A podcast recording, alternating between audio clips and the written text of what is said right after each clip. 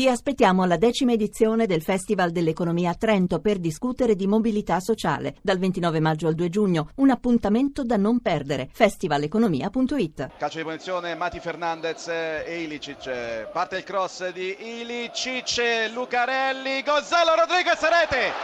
La Fiorentina in vantaggio, ha segnato Gonzalo Rodriguez di testa e ancora angolo, il quarto per eh, i Viola, va Mati Fernandez alla destra di eh, Mirante Vediamo il cross da parte del centrocampista cileno. Pronto Mati, parte il cross, primo palo, gol! Il gol di Gilardino, 2 a 0 Fiorentina. Colpo di testa di Alberto Gilardino posizionato sul primo palo sull'angolo di Mati Fernandez. E la Fiorentina dopo aver rischiato di incassare il gol dell'1-1 va sul 2-0 con il terzo gol in campionato. 3-0 Salah avevamo detto stava prendendo le misure l'egiziano.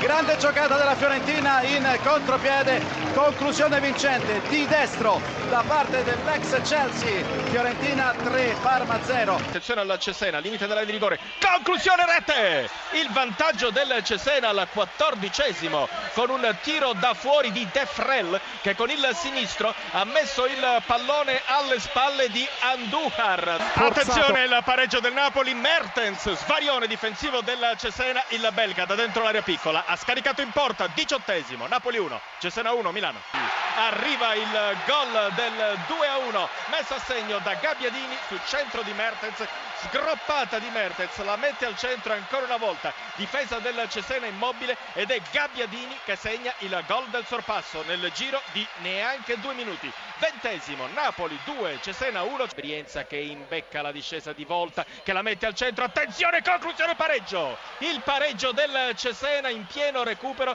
con un sinistro ancora lui De Frel. Doppietta di De Frel cross dalla destra di volta. De Frel con il sinistro poco più indietro del disco del rigore. Al 46esimo riporta la situazione in parità. C'è il Napoli ancora in avanti palla in aria la conclusione c'è il gol del 3 a 2 da parte del Napoli. E sempre lui Mertens Zona Cesarini. Le 22.54 minuti, 24 secondi, ancora eh, buonasera da Maurizio Ruggeri e buonasera anche a Filippo Grassia perché ci verrà buonasera, buonasera in, in maniera veloce perché il tempo, il tempo fugge la, la, moviola di queste due partite. Filippo, vogliamo cominciare con Fiorentina-Parma?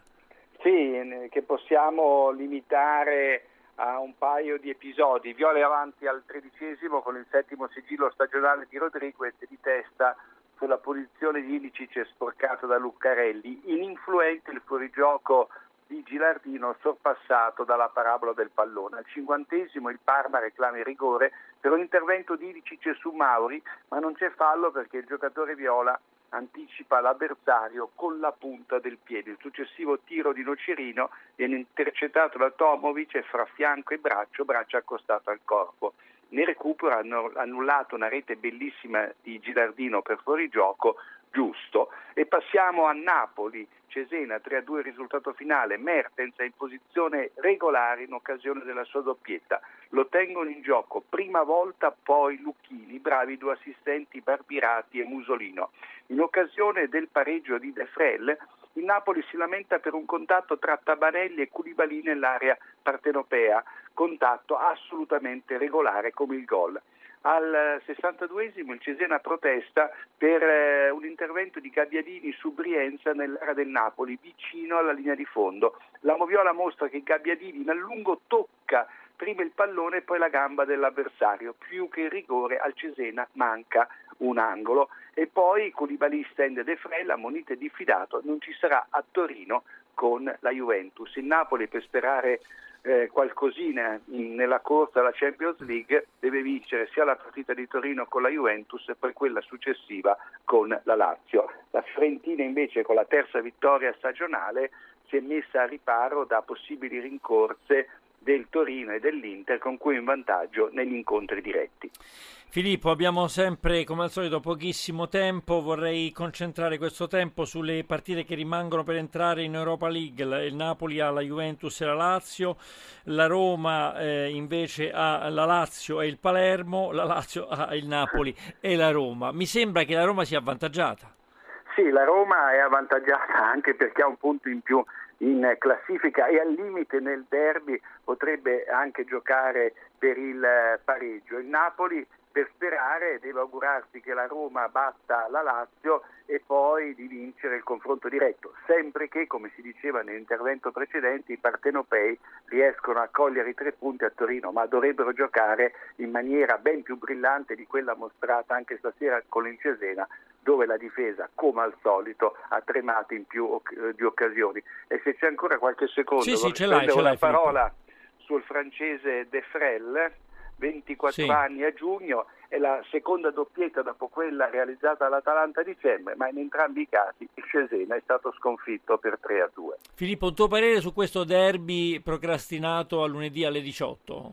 Ma io non ne farei una situazione di polemica anche se i dirigenti della Roma hanno detto che la Juventus dopo la partita di Coppa Italia affronta il Napoli addirittura nell'anticipo del pomeriggio di sabato, qui bisogna ricordare ai nostri radioascoltatori che la Lega ha cambiato completamente il programma del prossimo turno di eh, campionato, però insomma la Juventus non ha niente eh, da dire eh, eh nelle ultime due turni, mentre la Lazio eh, nel derby eh, cerca di rimanere aggrappata non solo alla Champions League ma anche alla possibilità di sorpassare la Roma eh, nella corsa al secondo posto che vale l'accesso diretto alla Champions eh, League. Direi che tutto sommato questa decisione non mi pare scandalosa. Bene. Grazie, grazie Filippo Grassia, buonasera a te. Un'ultima notizia riguarda Maurizio. il basket, grazie Filippo, 90-67 vince Milano su Bologna, mentre Trento supera 81-70 eh, Sassari ed è la gara 1 dei quarti di finale dei playoff. Siamo dunque nella volata